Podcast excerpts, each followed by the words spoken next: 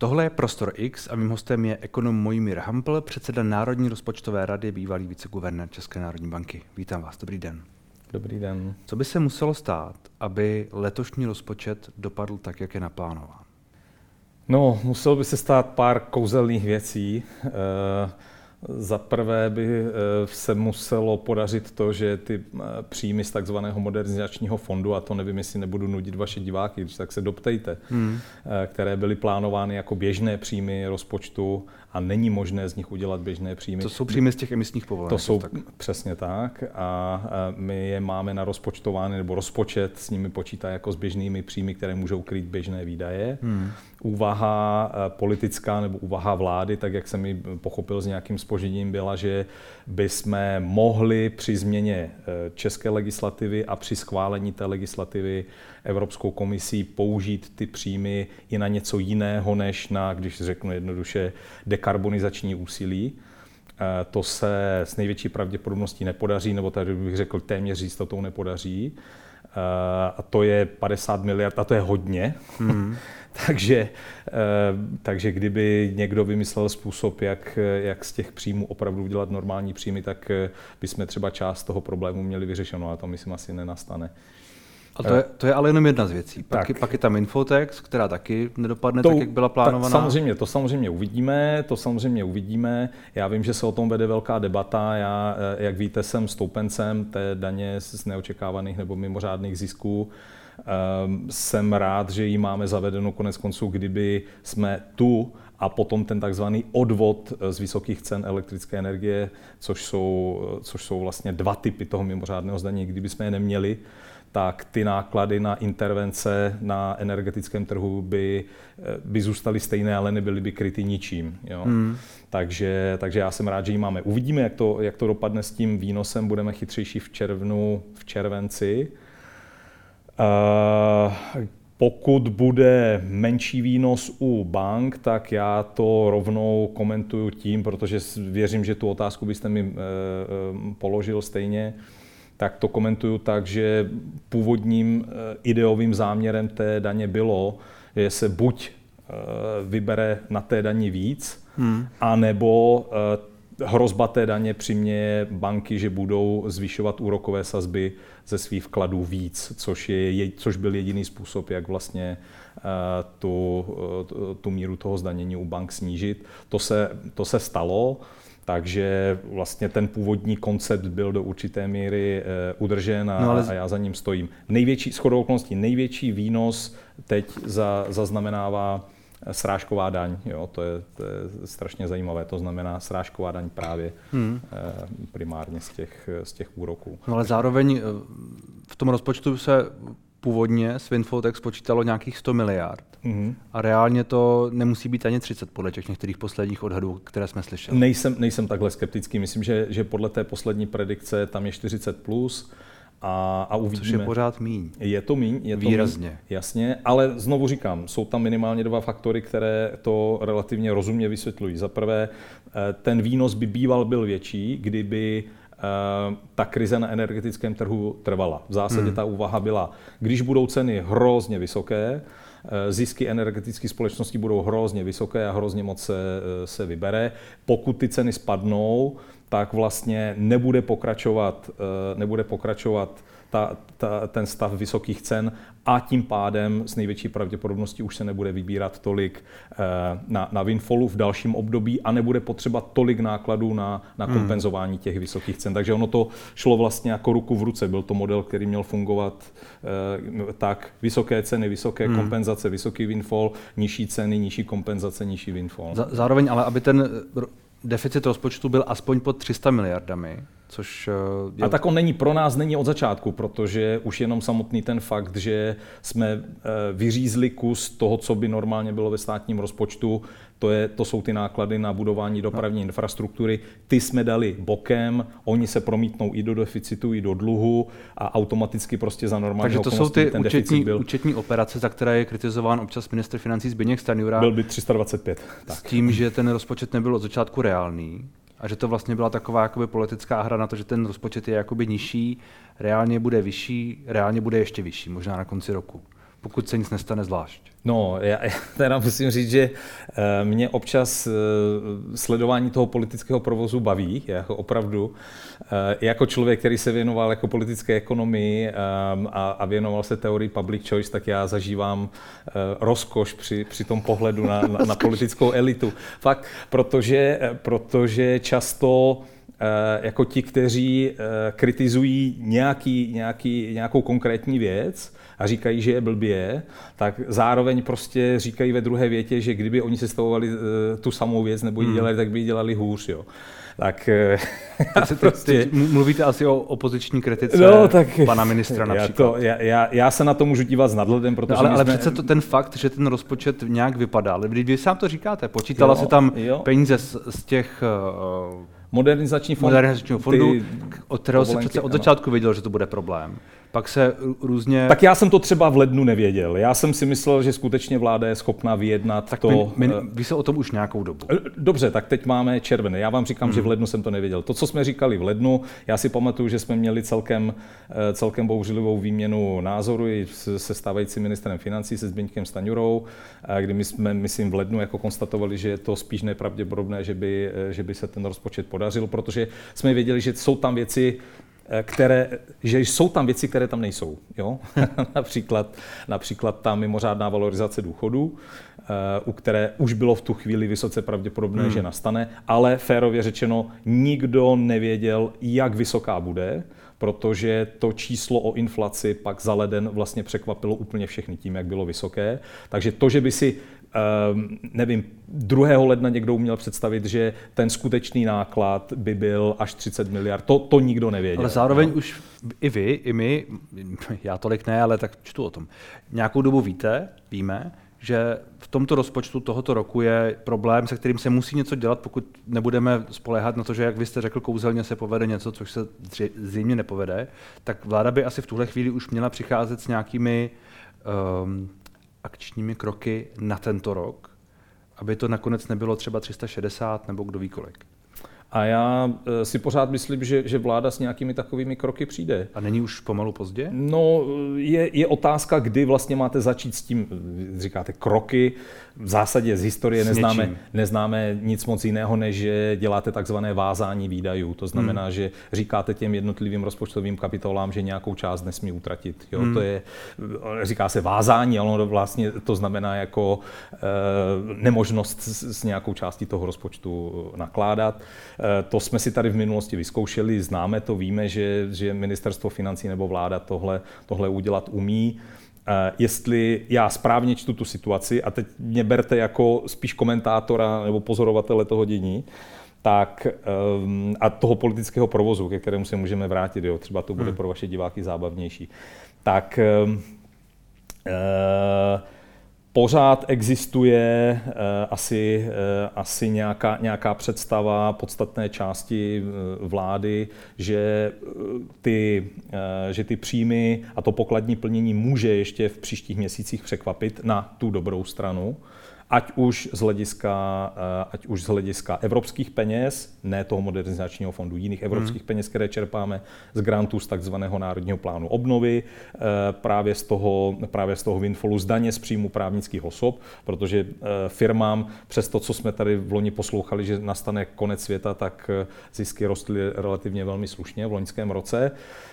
Dokonce bych řekl abnormálně, abnormálně dobře se, se tomu sektoru firm dařilo, takže asi z největší pravděpodobností je tam nějaké očekávání, že to ještě může překvapit a že ta čísla můžou být lepší, ale to nic nemění na tom, co jsme říkali na začátku.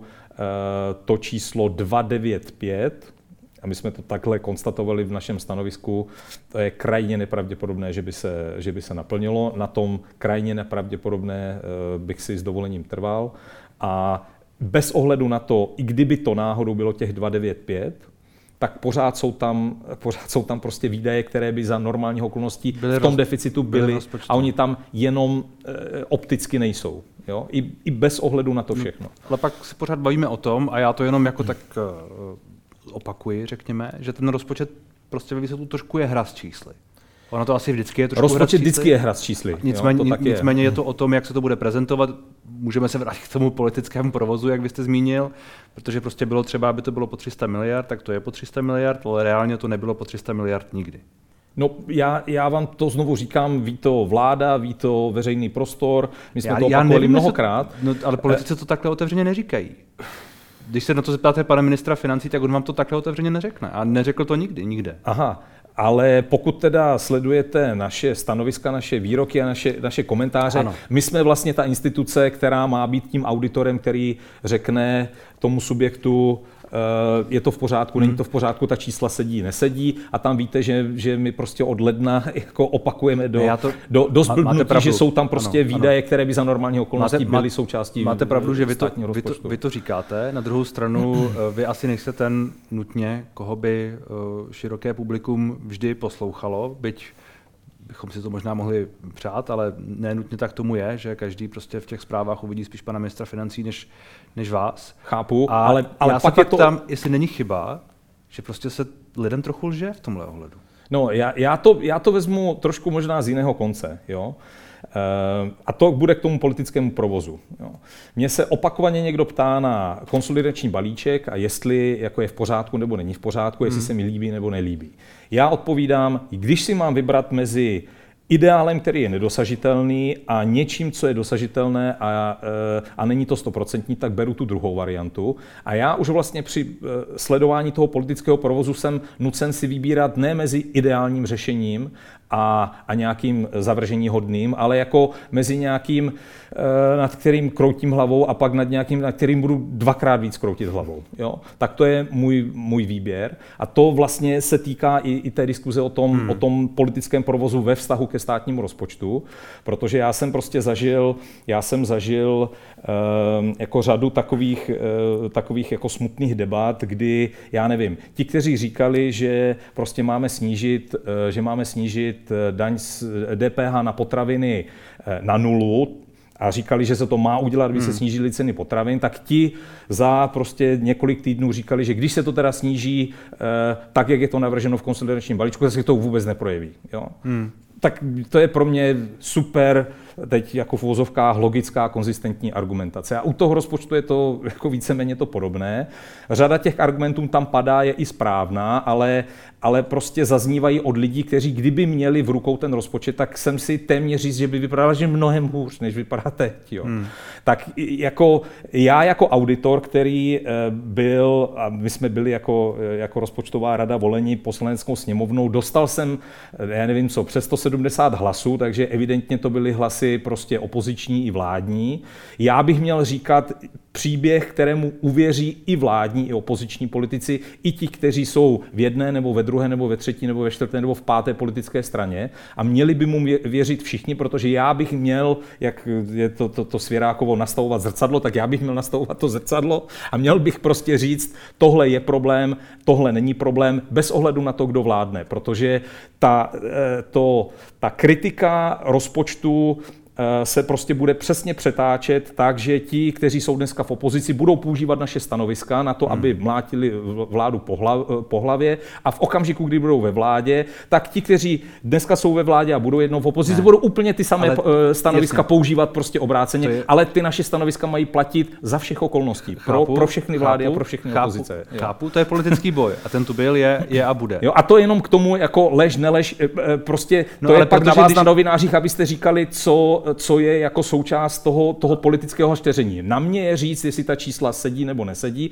a já vám říkám, no, ale protože že od začátku jsem... víme, že těch 295 není 295, ani kdyby se jich ano, podařilo ano. dosáhnout. A já se vás ptám, jestli není chyba, že to takhle neřekne ten ministr financí, že místo toho se teď bude dělat konsolidační balíček číslo 2, který bude ještě na tento rok a budou se eh, podvaza, eh, svazovat, ne. Eh, no, my tomu říkáme vázání výdaje. Váza, váza, váza, podvázat to je jako hezká. Budou se podvazovat výdaje. výdaje, budou se dělat další věci, ale reálně ten rozpočet vždycky byl vlastně horší. A pak jako logicky ti lidé, a teď úplně odhledněme od politického souboje, který je jasný, protože Alena Šilerová a Andrej Babiš a Karel Havlíček vždycky budou tuhle vládu kritizovat za rozpočet, za konsolidační balíček, za důchodovou reformu, za tohle všechno, to, to víme. A to mi Okamura samozřejmě taky. Ale, a pak i obráceně, až se ano, ano, ano, a tak tahle vláda přece říkala, Petr Fiala říkal, my to budeme dělat lépe všechno. Nezvýšíme daně a tak dále, ukážeme vám, jak se správně vládne. To, to říkali. A je otázka, jestli teď je konzistentní, a já, se, já chápu, že vy mi asi to nemůžete na to vlastně odpovědět z vaší pozice, ale jestli je prostě konzistentní s tímhle vším předložit rozpočet, od kterého všichni zjevně od začátku ví, že ta čísla prostě nejsou pravdivá.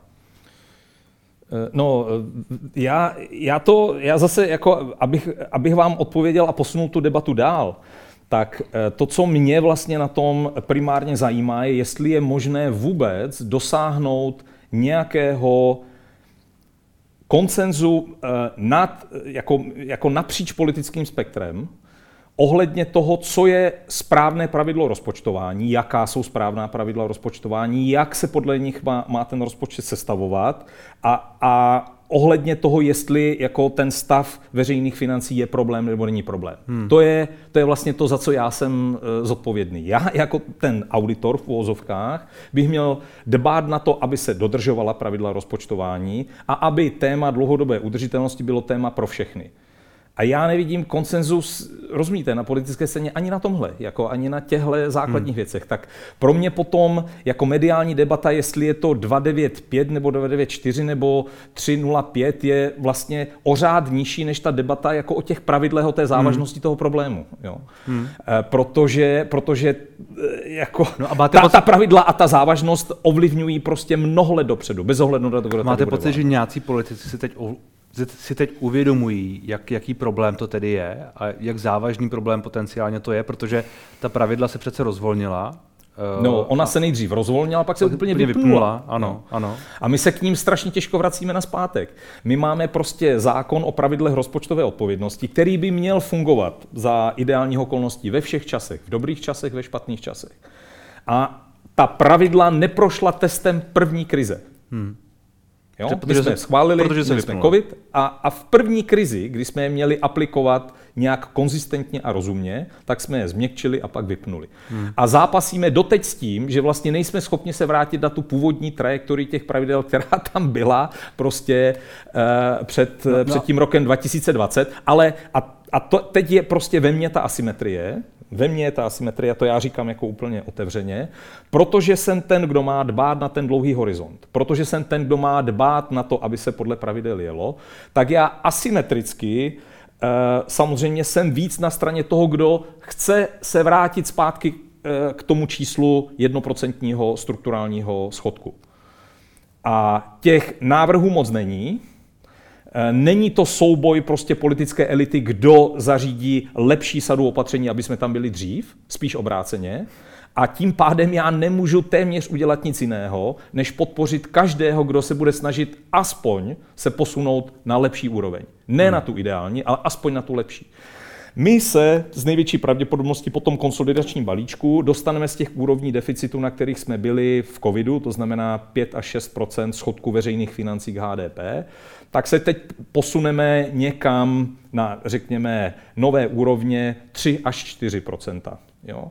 Je to pořád nad tím maastrichtským kritériem, je to pořád hodně a je to hodně zejména vzhledem k tomu, že vlastně nezažíváme žádnou speciální krizi. My nemáme ani covid, ani bla, bla, bla nic. Tak je tu jako... válka.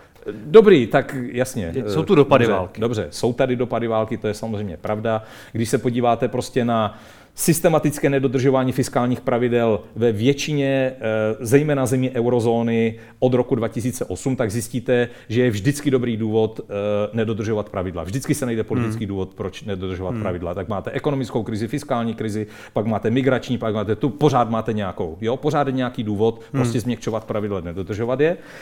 My prostě, eh, my, my, bychom, my bychom se měli za této situace vracet zpátky k tomu pravidlu, které tam máme, ukotveno politiky mimochodem. Ten zákon jako schvalovali politici, to, to ne, neschvalovala rozpočtová rada, to neschvalovala skupina expertů a NERV, jo? To, je, to je politické pravidlo. Hmm. Jo? My bychom se měli vracet na zpátek a my se prostě na, na zpátek vracíme jako velmi klopotně, s velkými, s, s velkými potížemi a s velkým, s velkým jako rozštěpením společnosti. A to přitom se nevracíme zpátky, kde tahle země prostě byla mnoho let, když byla vnímána jako ta fiskálně zodpovědná, hmm. nudná země. Ale aspoň je to zalomení té křivky. Sláva za to. Jo? A není to vlastně depresivní? No, no, jako, ta, jako, ta, jako ta zpráva, že se nevracíme vůbec tam, ta pravidla se vlastně nevrací. Ne, vrat, no jako aspoň, jako, no, tak vracíme aspoň, se, ano. Ale, no. ale není to, není to, určitě to není tak, jak bych řekl, naděje plné, jak si možná spousta lidí myslela. Určitě, určitě je to klopotnější a s, s větším, je to víc upocený, než jsme si mysleli. Jo? Hmm. A hlavně, ale teď je to úplně důležité, to nekončí rozhodně rokem 2025, to víme. Mm. Jo? To, hmm. to, to konsolidační úsilí určitě ne, nebude končit rokem 2025, na který je plánován ten konsolidační balíček, který teda ještě není schválen ani, jo? Mm. ale bude muset do nějaké míry pokračovat. Takže jestli se ptáte na tu naděje plnost a na to, na to jestli, jestli člověk nepropadá frustraci, tak cynicky bych řekl ne, protože zase z hlediska makroekonomického je to jako velmi záživná, zábavná doba. Jo? Ale, ale, ale ale to, to jenom tak jako s, s odstupem bych řekl. Eh, jsem rád, že se vás s tím pobavil. Eh, já jako makroekonom samozřejmě zažívám prostě mimořádné časy, protože vlastně žijeme poprvé v době, kdy, kdy si nejsme úplně stoprocentně jistí, jestli se strukturálně nemění způsob, jak nakládáme s veřejnými financemi. Hmm. Jestli se nemění prostě na dlouhou dobu Uh, velmi významně. A co to znamená tohle? To, no, no to, to je to, eh, podívejte, když se podíváte na, na, na naši historii, tak to vždycky bylo tak, že když jsme se dostávali na ty schodky tak okolo 5% HDP, tak najednou jsme prostě směřovali k balíčkům. Zažili jsme to jako za klauzových ano. balíčků, zažili jsme to, uh, zažili jsme to prostě s kaluskovými balíčky. Vždycky to tak bylo. Jo, jo, vždycky to tak bylo, že prostě když to najednou bylo jako hodně blbý, tak jsme byli schopni jako celospolečensky i když to bolelo, i když to byl problém, tak nějak si uvědomit, že takhle nelze dál pokračovat. Zatáhlo se za ruční brzdu, někdo to odskákal politicky, někdo za to zaplatil strašný politický kapitál, ale víceméně jsme se zase vrátili na zpátek. Jo? To riziko, které vlastně máme my dneska, proto je to, to, to, to není frustrace, teď je to vlastně boj o to, aby to nenastalo to, to riziko, které dneska máme jako země, je, že v tom stavu, v takovém tom fiskálním pološeru už zůstaneme na dlouho a že když v hmm. něm budeme prostě třeba dvě volební období, dva, nebo dvakrát zažijeme třeba výměnu vlády a nic se vlastně v tom nebude dít, tak z toho už téměř nebude cesta zpět. Bude to nový normál. Bude to jako úplná změna makroekonomického fungování té země. Jo? Hmm. To je to, o co vlastně teďka bojujeme. To je to, proč my občas působíme prostě strašně ukřičeně, někdo říká dokonce, dokonce hystericky, ale to není hysterie, to je jenom uvědomění si toho, že toho, jako toho času na to eh, zvrátit tu trajektorii není tolik hmm. a pokud se tohle jako usadí v té ekonomice, tak je to jako inflační očekávání. Když si na to prostě zvyknete, tak se to po 8 nebo po 9 letech se to bourá mnohem hůř, než po dvou nebo po třech letech. A s fiskálem je to úplně to samé. A to Takže, už pak je ta řecká cesta. no, ale já, já vím, to, že to je, je to ohrané. Já vím, a... že já, já, já, já, na jednu jsem... stranu bych měl být rád, že vy jako novináři to říkáte, protože to dostatečně burcuje, na druhou stranu nejsem rád, protože extrémní přehánění zase vede eh, jako no, buď, buď tomu, že lidi řeknou, tak už se s tím nedá nic dělat, anebo, anebo naopak budou říkat, to nebereme vážně, pokud se, po, pokud se bavíme o tom, že se tu usadí nějaký jako nový normál 5-6% zadlužení, no tak to přece je... Ano, když takhle budeme fungovat jako třeba dekádu, no. když takhle budeme fungovat třeba dekádu, tak se opravdu může stát, že z hlediska uh, rozpočtu budeme víc ta země, nebo budeme víc země jihu eurozóny, než toho severu, kam jsme vždycky patřili. Hmm. My jsme zatím jenom pár let uh, na, na takové té eh, trajektorii, která prostě diverguje od toho severu. My už dneska se nesrovnáváme se Švédskem, nesrovnáváme se s Dánskem, nesrovnáváme se s Holandskem. To byly hmm. země, se kterými jsme se jako fiskálně srovnávali. Jo? Dneska, když se podíváte prostě na tu poslední stránku časopisu The Economist, tak vidíte, že už několik let se spíš srovnáváme s tím jihem. Srovnáváme se se Španělskem, s Itálií a tak dál, s Francií, jo? což Francie je pro mě taky eurozóny, ať se na mě nikdo nezlobí. A Eh, je hrozně těžké to pak zlomit po dlouhé době, protože hmm. ono se vám to prostě rozlije do celé ekonomiky. Všichni jsou zvyklí na ty výdaje, všichni jsou zvyklí na takovouhle úroveň daní. Zároveň platíte strašně velký, velké náklady na obsluhu dluhu, která vytlačují všechny ostatní výdaje. A, a pak brzdit je, je, je mnohem komplikovanější. A já opravdu říkám zcela vážně, zcela vážně a naprosto seriózně, že si myslím, že teď v těchto letech hrajeme o to, jestli tu křivku zalomíme a vrátíme se na zpátek, anebo jestli zůstaneme na té úrovni, která bude znamenat, že mnoho let, mnoho let se budeme postupně, pomaličku, po drobných krůčcích, takže to možná nebudeme vnímat, přibližovat spíš tomu jihu. A to je, to je to. A to není samozřejmě zítřejší Řecko, to není žádný zítřejší jasně, krach. Jasně. O tom já vůbec nechci mluvit, protože ta naše startovací pozice byla tak strašně dobrá a my jsme měli jako kdyby tak natrénováno v tom závodě, že to trvá, než se jako propadnete v tom pelotonu. Hmm, hmm. Ale my teď v tom pelotonu propadáme. Už to nejsou ty čtvrté místo, šesté místo, no, bude osmé, bude desáté a, a tak. tak abychom zalomili tu křivku, tak asi logicky, ale pak potřebujeme razantnější kroky, než to, co zatím vidíme pro ty další roky. Je to tak? No, ten, tak, a to je úplně skvělá otázka. Právě proto, že to není řecký scénář, tak máme ještě čas na to pomalé brždění. Hmm. Jako můžeme si volit Takže to, to vlastně tempo. Může to jo. být. Můžeme si volit to ano. tempo. A to tempo, které bylo zvoleno v tom balíčku, podle mě je snesitelné pro eh, ekonomiku a společnost, ve které si myslím, že že mírná většina lidí eh, ví, že takhle nemůžeme pokračovat. Já si pořád myslím, že ten konzervativismus té české populace tady je a že i ti lidi, kteří jako, jako přijímají něco od státu nebo nějakým způsobem ekonomicky, eh, ekonomicky fungují, tak si prostě někde v podvědomí jako po Česku říkají, hele, takhle to jako nemůže fungovat dál. Nemyslím si, že jich je drtivá většina, ale myslím si, že jich je nějaká mírná většina, pokud se nemýlím v hmm. odhadu té společnosti. Jo. A to vlastně znamená jako obrovskou naději, protože to vypadá, že to mírné brždění jsme celkem schopni zvládnout a nemusíme prostě pokračovat té křivce níž, můžeme ji e, trošku zalomit. Má to jenom jeden problém. Má to jako jenom jeden problém.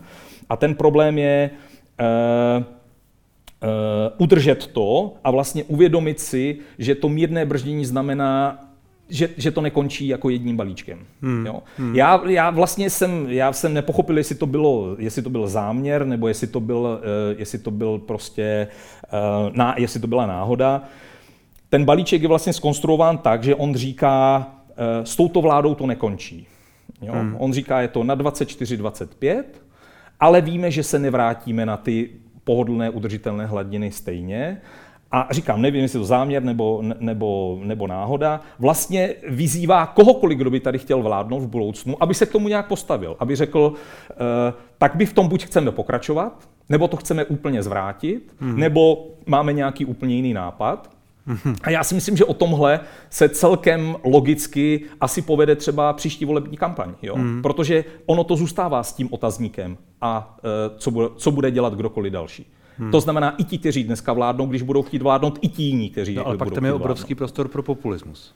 No tak, tak ten je v politice vždycky. Ano, ano, ale, jako ale pro, jako re, reálně to, co vidíme teď, bude pokračovat dál logicky a jako prostě... Uh, Podívejte. Každý uh, bude slibovat, co bude, co bude moc. Čestmíre, takhle. Uh, ústava to říká jasně. Nad lidem už nikdo není. Jak rozhodne lid, tak to v téhle no. zemi bude. Jak to budeme Samozřejmě. chtít, tak to budeme jo? mít. Tak ano, to ano. je. Eh, lid není odvolatelný, lid není vyměnitelný, eh, lid rozhoduje a je suverén. Takže samozřejmě, že pak ten politický zápas se vede o budoucnost a eh, vlastně to, co my se do toho snažíme vnést, do, do, do té debaty, jako dejme tomu uh, uh, odborníci makroekonomové, my se vlastně do toho snažíme jenom vnést ten dlouhý horizont, hmm. protože ten politický se strašně zkrátil. No a ještě, ještě jedna otázka, která je A proto souvisí... mluvíme o, tom, o, o, to, o té dekádě. Já, vlastně horizont, na který třeba já to, ta politická já tomu, elita ne, ne, ne, Já tomu rozumím a já, že jste zmínil, je, je, je i naší roli, abychom to otevírali dál a aby to téma jakoby zůstávalo nějak eh, racionálně, doufejme. Zároveň ale přece je otevřená otázka a možná se mnou budete souhlasit nebo ne, jestli se půjde eh, víc na straně výdajů, jestli se půjde víc na, na straně příjmů, různé to strany, čistá politika. Ano. Různé strany na to nepochybně budou mít různé, různé nápady, ODS by možná šla jinak než KDU, Určitě. než Piráti, než ČSSD. Určitě. Hnutí ano, nevím, Určitě. to se asi uvidí. Určitě. Takže jako, jako, to je něco, co je otevřené. Jestli půjdeme ano. vyššími daněmi nebo prostě příjmy nějakými, Určitě. nebo jestli půjdeme na straně výdajů státu, zmenšování státu a podobně. Perfektní, ale tohle už je vlastně uh, tahle debata, ta, tyhle polemiky uh, nastávají v okamžiku, kdy už si připustíte ten problém. Že máte problém. A tak jo? jsme si asi připustili. Doufám, no a, a to je asi právě to je právě a to, to se že já si vracíme pořád, zpět. To se vracíme na zpátek hmm. a tam já si nejsem jistý. Takže jestli se mě ptáte na nějakou míru frustrace, tak to ne ani z toho provozu, tak ale vlastně z toho, že já mám pocit, že uh, ten lid, který je suverénem, vlastně je v tom pohledu na, na, na, na rozpočet je vlastně mnohem racionálnější a mnohem uměřenější než ta politická elita. To je vlastně něco, co hmm. já moc z českých dějin neznám. No, no se, tak je otázka, jestli se nebojuje o, o tu iracionální část toho lidu. Může být, není může být ale, ale pak vám ne, nezůstává žádný čas jako na tu, na tu racionální. Hmm. A, když... a to, a jenom abych to dořekl, a to já si myslím právě, že je úplně zásadní. Já, já vlastně si nejsem jistý, že jsme že jsme na úrovni prostě drtivé části politické elity přijali, že máme nějaký problém. Já si dokonce myslím, že eh, politická elita jako celek v této zemi žije minimálně ve třech typech rozpočtových iluzí, říkám tomu jako rozpočtové iluze, a ty rozpočtové iluze jsou rovnoměrně rozprostřeny napříč e, politickým spektrem. Jo? Myslím, že, myslím, že eh, se, se k ním jako můžeme dostat, ale já, já jako myslím, že, že, že vlastně to, o čem my tady teďka mluvíme, čísla, naplňování a tak dál, mají jednu jako, mají jednu očistnou uh, vlastnost a jako takové to, ta katarze. Ona vlastně umožňuje se, se z těch rozpočtových iluzí dostat postupně. A to si myslím, že není málo. Hmm. Když jsme se bavili o, um, nebo vy jste, vy jste zmiňoval, že, že nám hrozí, že se, že se tady zapustí ten, ten, ten dluh, řekněme, tak um, hrozí nám reálně, že se tady zapustí i ta inflace? Že, že, že skutečně budeme mít uh, dlouhodobější, víc než na příští rok, řekněme, nebo do příštího roku, problém s tím, že ta inflace třeba nebude dvouciferná, ale bude pořád poměrně vysoká. Výrazně vyšší, než třeba byla. Než je ten inflační cíl, řekněme. České národní banky a ano. Že, bude, že bude pomalý růst a že prostě ta, ta naše nejbližší budoucnost je, budoucnost je taková, že bude inflace třeba 7%, růst třeba půl procenta a tak to prostě třeba nějakou dobu bude. Uh, myslím si, že hrozí, ale myslím si paradoxně, že to riziko je trošku menší než u té rozpočtové politiky, protože za tu inflaci přece jenom odpovídá eh, jako instituce, která není primárně politická, která primárně ano. není vázána na politický Ale zároveň cyklus, jako. Při posledním jednání se tato instituce rozhodla, že nebude zvyšovat úrokové sazby, což Uh, někdo říká, že by měla stále ještě, někdo říká, že už je, že už je vlastně pozdě. Uh, argumenty z České národní banky, já jsem tady mluvil s Evou Zamrazilovou, jsou takové, že už by to vlastně mohlo být kontraproduktivní a že už by to k ničemu nebylo. Uh, je otázka, jaké, jsou, jaké budou pohledy České národní banky třeba za rok. Uh... Máme tu inflaci dlouho, škodí té ekonomice dlouho a škodí zemi e, drobných střádalů. To je pravda. E, já dokonce mám pocit, že na tom taky je nějaký jako konsenzus. Neměli jsme eh, konsenzus ohledně toho, co jsou příčiny, jak to léčit a jak, jak, jak reagovat. Já si myslím, že dneska prostě s odstupem času je do určité míry jasné, že e, i samotné analýzy České národní banky ohledně plnění cíle vlastně říkají, že abychom dneska eh, měli inflaci nižší, tak bychom bývali byli museli zvyšovat úrokové sazby víc v minulosti. Hmm. To říkají dokumenty České národní banky, eh, full stop, jak se řekne anglicky. Vy se teď bavíte o tom, co dělat teď, aby se nám inflace nezabydlela. Já, jsem, já bych v téhle fázi byl pořád ještě asi přísnější, takže asi bych rozuměl pořád té menšině, která, která by zvyšovala, i když je to jemnější debata, než byla třeba ve druhé polovině loňského roku. Tam si myslím, že bylo jasné, že jsme měli jít nahoru.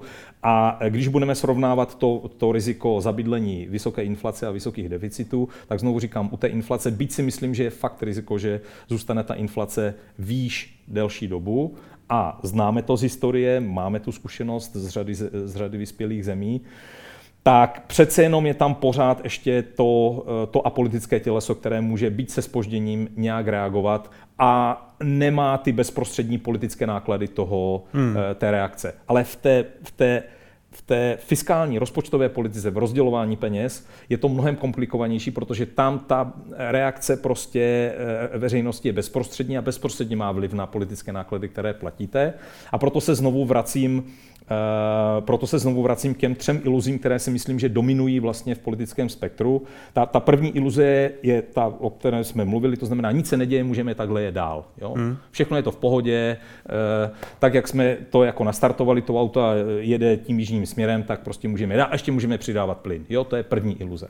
To bych řekl, je největší vládní strana, uh, největší opoziční strana. Největší vládní strana říká, je s tím třeba něco dělat, ale když už jsme velmi snížili příjmy v minulosti, tak to snadno a velmi jednoduše eh, vykrátíme snižováním výdajů. Jo? Hmm. Já si myslím, že tohle je taky jako rozpočtová iluze. Hmm. Vidíme, že prostě to snadné krácení těch výdajů moc neexistuje.